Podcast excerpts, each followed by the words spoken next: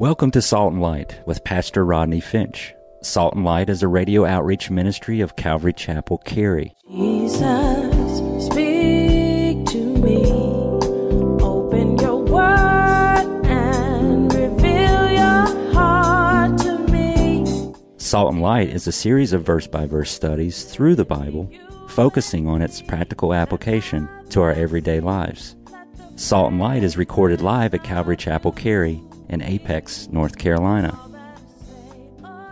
Stay tuned. At the end of the program, we will give you information on how to contact us, so be sure to have a pen and paper ready. Today, Pastor Rodney will be teaching from the book of John, chapter 9.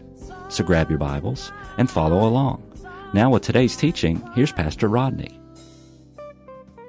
You know that throughout John's gospel, Jesus has been consistently met with unbelief. We saw unbelief in Nicodemus. Jesus said, You must be born again.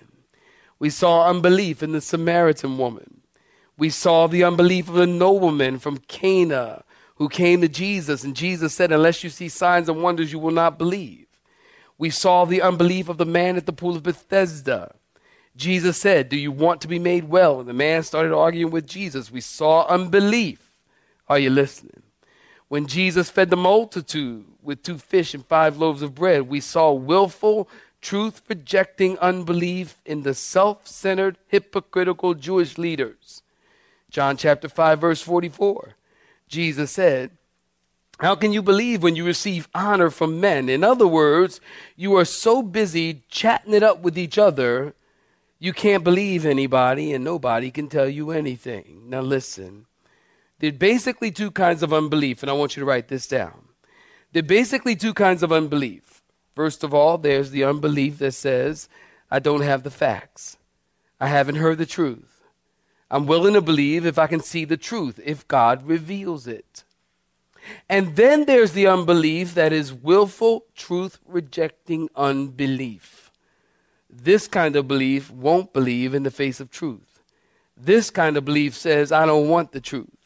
This kind of belief says, I'll reject the truth even if it comes with evidence.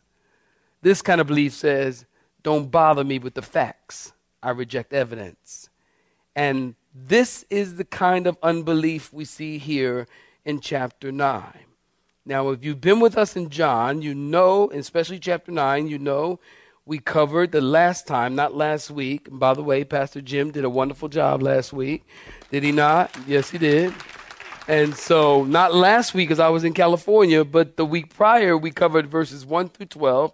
And you can pick up the CD if you missed, but we're going to pick up in verse 13 and go through verse 34. And you got a pen? I'm going to give you five characteristics of willful unbelief.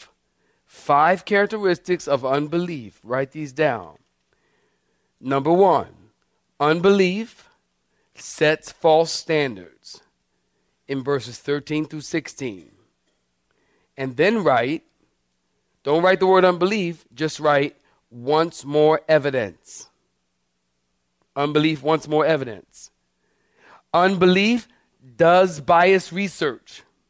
So write unbelief once and then put sets false standards. Wants more evidence. Does bias research. Rejects the truth. Verse 28 through 20, 24 through 28. Is egocentric. Verse 29 through 34. Unbelief.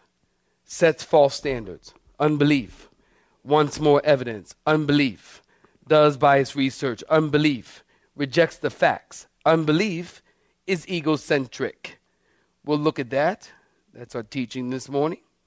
I've titled this sermon, Believing is Seeing. John chapter 9, saints. I need to get there myself. Hold on. John chapter 9, and we pick up in verse 13. If you're looking at verse 13, I need you to say a hearty amen. And then they brought him who formerly was blind to the Pharisees. Now, it was a Sabbath when Jesus made the clay and opened eyes. And then the Pharisees asked him again how he had received his sight. And he said to them, He put clay on my eyes, and I washed, and what, saints? And I see. Therefore, some of the Pharisees said, This man is not from God because he did not keep the Sabbath. And others said, How can a man who is a sinner do such signs? And there was a division among them. They said to the blind man again, What do you say about him because he opened your eyes? And he said, What do he say, saints? He is a prophet. But the Jews, look at verse 18, but the Jews did not believe concerning him that he had been blinded and received his sight until they called the parents of him who had received his sight. And they asked them, saying, Is this your son, whom you say was born blind? How then does he now see? And his parents answered them and said, We know that this is our son, and that he was born blind, but by what means he now sees, we do not know. Or who opened his eyes, we do not know. He's of age, ask him. He can speak for himself. I see y'all. His parents said these things because what, saints?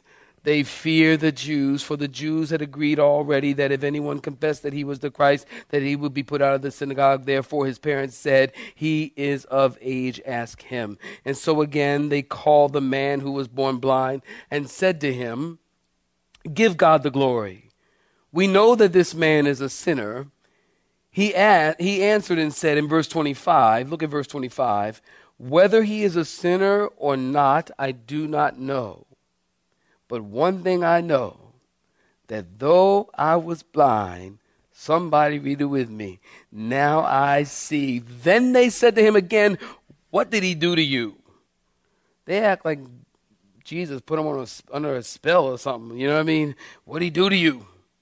How did he open your eyes? And he answered them and said, I told you already, and you did not listen. Why do you want to hear it again? Do you also want to become his disciples? And then they reviled him and said, You are his disciple, but we are Moses' disciples. We know that God spoke to Moses. As for this fellow, we do not know where he is from. And the man answered and said to them, Why, this is a miraculous thing that you do not know where he is from, yet he has opened my eyes. Now we know that God does not hear sinners, but if anyone is a worshiper of God and does his will, he hears him. Since the world since the world began, it has been unheard of that anyone opened the eyes of one who was born blind. If this man were not from God, he could do nothing. And they answered and said to him, You were completely born in sin, and you are teaching us? And they cast him out. Saints, stop right there. Give me your attention, if you will. John chapter 9. I want you to go ahead and look at verse 1, if you will. Look at verse 1.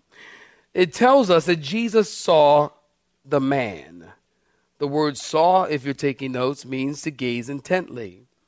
Jesus gazed intently upon a man, a grown man. This man has never seen anything. He's never seen his parents. He's never seen his wife. Maybe he had children. He's never seen the sun, the moon, the stars, the flowers. Jesus saw this man who was a beggar in the temple, and he took clay and he spit, mixed clay and spit, and put it in the man's eyes, and told the man to go wash in the pool of Siloam. Were you with me last time? And the man obeyed and received his sight. And verse 14 tells us it was the Sabbath.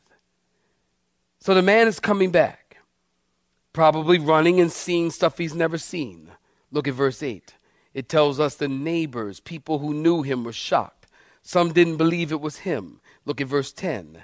They asked, How were your eyes opened? And the man doesn't go into any big theological explanation. The man said, A man called Jesus made clay and anointed my eyes and said, Go wash. I did. I could see. They asked, Look at verse 12. You looking at verse 12? Look at verse 12. They asked, What they say? Where is he? And he said, What? I don't know. Point number one unbelief sets false standards. Look at verse 13. They brought the blind man to the Pharisees, and the trouble begins. The Pharisees were the legalists.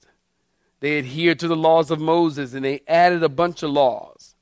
As a matter of fact, they added and added and added until they built up a legalistic system that was actually bondage and burden. In Matthew 23 4, Jesus said this talking about the Pharisees. For they bind heavy burdens hard to bear, and they lay on men's shoulders, but they themselves will not move them with one finger. Now, if you've been around here at Calvary Chapel, you know the Talmud is a T A L M U D, Talmud, and it is a book of Jewish writings. And in the Talmud, the Talmud describes seven different types of Pharisees. Six were bad, one was good. They had, first of all, the shoulder Pharisees, and they wore their good deeds on their shoulder for all to see. I don't know how they did that. Maybe they took a little piece of paper or a sticky notepad and wrote down the good deeds, you know, helped the lady cross the parking lot at Walmart. Maybe on here, you know, helped Jerry's kids, gave 10,000. They wore their good deeds on their shoulder. I don't know how they did that, but they were called the shoulder Pharisees. And then they had the wait a little while Pharisees, who were uh, always they they always uh, you know they, they they would do good deeds, but they would always find a reason to do them later. Y'all know people like that. Some of y'all got people like that in your house right now, don't you? They find reason. I'm cleaning kitchen later, clean my bedroom later, help you later. The wait a little while Pharisees, and then they had the bump and stumble Pharisees, and they were so holy. I'm not making this up. This is true the bump and stumble Pharisees, they were so holy they wouldn't look upon a woman, so they walked with their heads down and they bumped and stumbled into everything. And then they had the humpback Pharisees. They were so humble that they went around bent over and barely lifting their feet so everyone would see how humble they were. And then they had the always counting Pharisees. They were always counting their good deeds and believed that God was in debt to them for the good deeds they've done. And then they had the fearful Pharisees. And they did good deeds because they were terrified that God would strike them dead if they did not. And then you had the God fearing Pharisees. These Pharisees really loved God, and they did good deeds to please God. So not all Pharisees were bad or legalistic. These Pharisees in our text were legalistic, and they pushed their bondage on others. Verse 14 tells us look at verse 14 it tells us the healing happened on the Sabbath. So they bring this man to the Pharisee on the day after the Sabbath. And obviously, the Sabbath is the issue. The, the, the problem is Jesus healed the man on the Sabbath. Now, again, according to the Talmud, listen to this the Talmud has 24 chapters on how to keep the Sabbath day. These were traditions of men, not of God. Uh, there were all kinds of ridiculous ways that you could break the Sabbath. For example, you could put oil and a wick and light the candle on the Sabbath, but you couldn't blow out the fire on the Sabbath. That was working. So you couldn't turn off your lights on the Sabbath. That was working. Even today, there are some Orthodox Jews that have the clapper. You know the clapper, you know, clap on, clap off, you know, the clapper. Isn't that, isn't that the clapper? That the clap on, clap off, and then the lights go on and lights go off because they would connect them to their electrical systems and put them on a timer because they were trying to keep the law. Keeping the Sabbath meant you couldn't cut your fingernails on the Sabbath. If you had a toothache, you couldn't pull your tooth on the Sabbath. If you had false teeth, you had to take them out on the Sabbath because if they weighed more than a dried fig, that was carrying a burden. If you had a prosthetic leg, that's what I said. Oh my goodness. If you had a prosthetic leg, you had to take it off on the Sabbath because you were carrying a burden. Women couldn't look in the mirror on the Sabbath for fear that they might want to pull a gray hair. Uh, you couldn't wear jewelry on the Sabbath. You couldn't wear weave on the Sabbath. Now, if that was today, Lord, well, I'll just leave it right there. You couldn't take a bath on the Sabbath. Water might spill out of the tub and you'd have to wipe it up, and that would be considered work. You couldn't walk a certain distance, kindle a fire, cook a meal. People worked hard at not trying to work on the Sabbath. And no wonder Jesus called them heavy burdens, hard to bear, laid on men's shoulders. Now listen, to Jesus, these laws were ridiculous and irrelevant and pointless. Why? Because write it down. Matthew chapter 12, verse 8 tells us, For the Son of Man is the Lord of the Sabbath. And to call himself the Lord of the Sabbath was an outrage beyond comprehension. The Lord of the Sabbath was essentially to claim to be God. Remember, it was God Himself who ordained the Sabbath in the first place. Genesis chapter 2, after God created everything in six days, on the seventh day, God rested. The Lord of the Sabbath means God is sovereign over the Sabbath and He rules it. Think about it. It was God who took His fiery finger and wrote on the tablets of stone. It was God who said in Exodus 20, 8 through 11, remember the Sabbath and keep it what, saints? Uh, you know it. It was God Himself who reiterated the Sabbath in Exodus 31. It was God who repeated the Ten Commandments in Deuteronomy 5. It was also God who laid out the Sabbath. He is the Lord of the Sabbath. So listen, the Jewish leaders were stuck on the law of the Sabbath. Jesus was stuck on the law of love. And when he healed on the Sabbath, it struck a blow to the system of works. It struck a blow to the system of self righteousness and achievement and attainment and, re- and relationship with God through ceremony and rituals. And that's why I believe that John clearly tells us in verse 14 now it was the Sabbath. He wants us to be clear about that.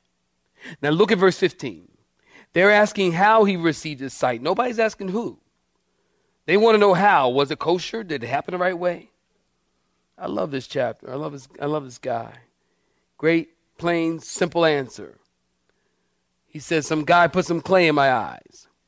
I washed and I see. He probably is getting tired of telling them the same thing over and over. Look at verse 16. They said, This man is not of God. He doesn't keep the Sabbath. Others said, How can a sinner do such signs? And there was a division. So they started their investigation by saying he did it on the Sabbath. And if he did it on the Sabbath, he's not of God because God's people don't break the Sabbath. That's a false standard. Watch this. Major premise all people from God keep the Sabbath. Minor premise Jesus didn't keep the Sabbath. Conclusion Jesus isn't from God. That's a false premise. Who set the standards? Not God. They did. The whole thing is backward. Because you don't judge Jesus, Jesus judges you. You don't set standards on God, God sets standards on you. Somebody say amen. Look at verse 16. Others said, notice it tells us there was a division. Now, every time you see division in the New Testament is a good thing because it means somebody's getting set free from religion. It means somebody is coming to Jesus. So they start out with their false standard. He couldn't be from God because he did it on the Sabbath, and you don't break the Sabbath if you are from God, not unless you are God. Point number two unbelief wants more evidence. Look at verse 17 and 18. The interesting thing about unbelief is it always wants more evidence. Are you looking at verse 17 18? Uh, unbelief always wants more evidence. It never has enough, it never gets enough. You just keep giving unbelief more evidence and more evidence, and it's never enough. It always wants more. The blind man has told them three times what happened. The proof was literally staring them in the face. But listen, willful unbelief always wants more. If someone doesn't want to believe, no amount of evidence can reach them because there's no faith. And without faith, somebody say it with me, it is impossible to please God. So, Deuteronomy 32 20 says this. And he, God said, I will hide my face from them, and I will see what their end will be, for they are a perverse generation, children in whom is what? No faith. That's a powerful, powerful statement. No capacity to have faith. In other words, the option of believing doesn't exist. They're faithless. They have set themselves in a pattern of unbelief and determined that they have not the option of believing. They're groping, trying to investigate a miracle without a capacity to see it or believe it. In verse 17, look in your Bibles, they said to the blind man, What do you say about the man who opened your eyes? Or what is your evaluation, used to be blind beggar? And he goes, uh, It's pretty obvious. He's a prophet, one sent from God. I love this guy. He's got character, courage, a little sarcastic, little curt, you know, man after my own heart. You know what I mean? He's got character and courage. He's not afraid of these guys. Look at verse 28. Fast forward. They, re- they reviled him, the Bible says, and they became abusive with this guy. He's not scared of them, he's not intimidated by them. Keep in mind, he's never seen their phylacteries, he's never seen their long flowing robes, he's never seen their holy clothes. Everybody else has seen their holy clothes. You know, they got the long flowing robes and they're swishing around and looking holy and, mm, you know, looking like they've been sucking on lemons and, oh, yes, mm, all love the Jesus. The guy never seen all that. He's not impressed. All of his friends, he's under no peer pressure. All of his friends are beggars. So faith, listen, doesn't just get revealed, faith gets strengthened. Look at verse 18. It tells us the Jews didn't believe that he had been blind. Will you look at verse 18? Please look at verse 18. This is the most ridiculous thing I've ever read. The Jews didn't believe that he had been blind. He's probably thinking, You guys are as blind as I was. The beggar's probably saying, Oy vey, these idiots. Matter of fact, I have that written in my in my margin here. Oy vey, these idiots. I can't take it. He's probably saying, he's probably saying, listen, you're right. You're right. Uh, did y'all read verse 18? They did not believe that he was blind. He's probably like, look, okay, whatever, whatever. You're right, you're right. I've never been blind in my life. Just let me out of here. You guys are crazy. Who makes up this stuff? Who gets up in the morning? Who gets up in the morning and says, you know what? I think today I will tell people that I was blind my whole life, but um, some guy who I never seen um, spit on me, and um, now I see. Yeah, yeah, yeah, that's a great story. Oh, yeah, oh, yeah. It'll make people really attracted to you. No, that'll make people go, ugh, that's gross. Who does that? Nobody does that. The truth are y'all getting this? The evidence is staring them in the face and they don't believe their brains can't shift out of unbelief gear. They didn't believe that he was blind until they got his parents in verse 18. Imagine that.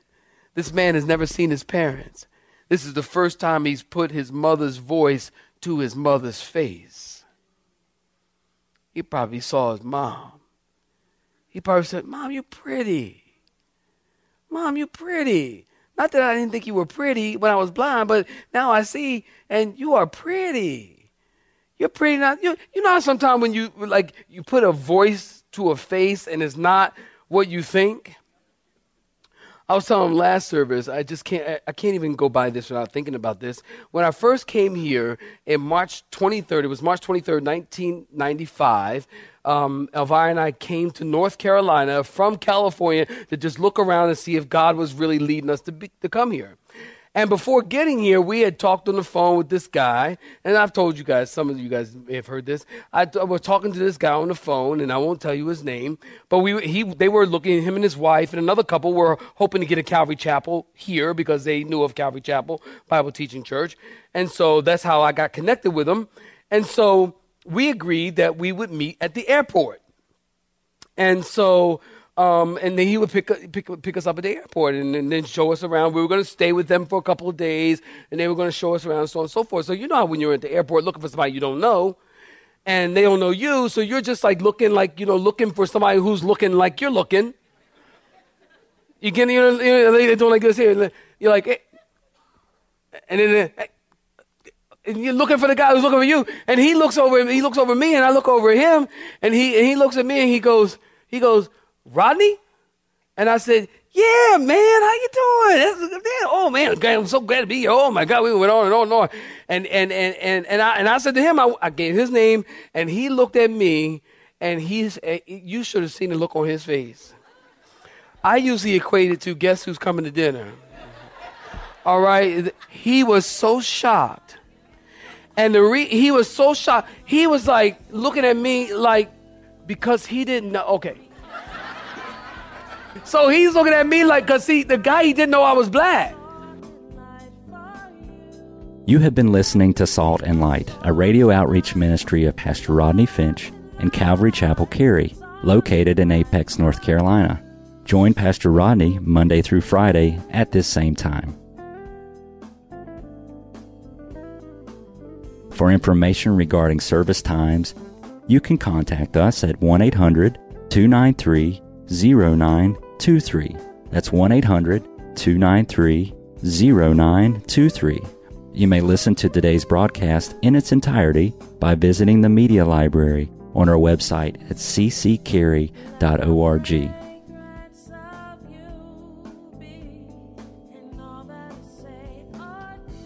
We would like to thank you for tuning in to Salt and Light and pray that you have been blessed. Until next time, may you be salt and light.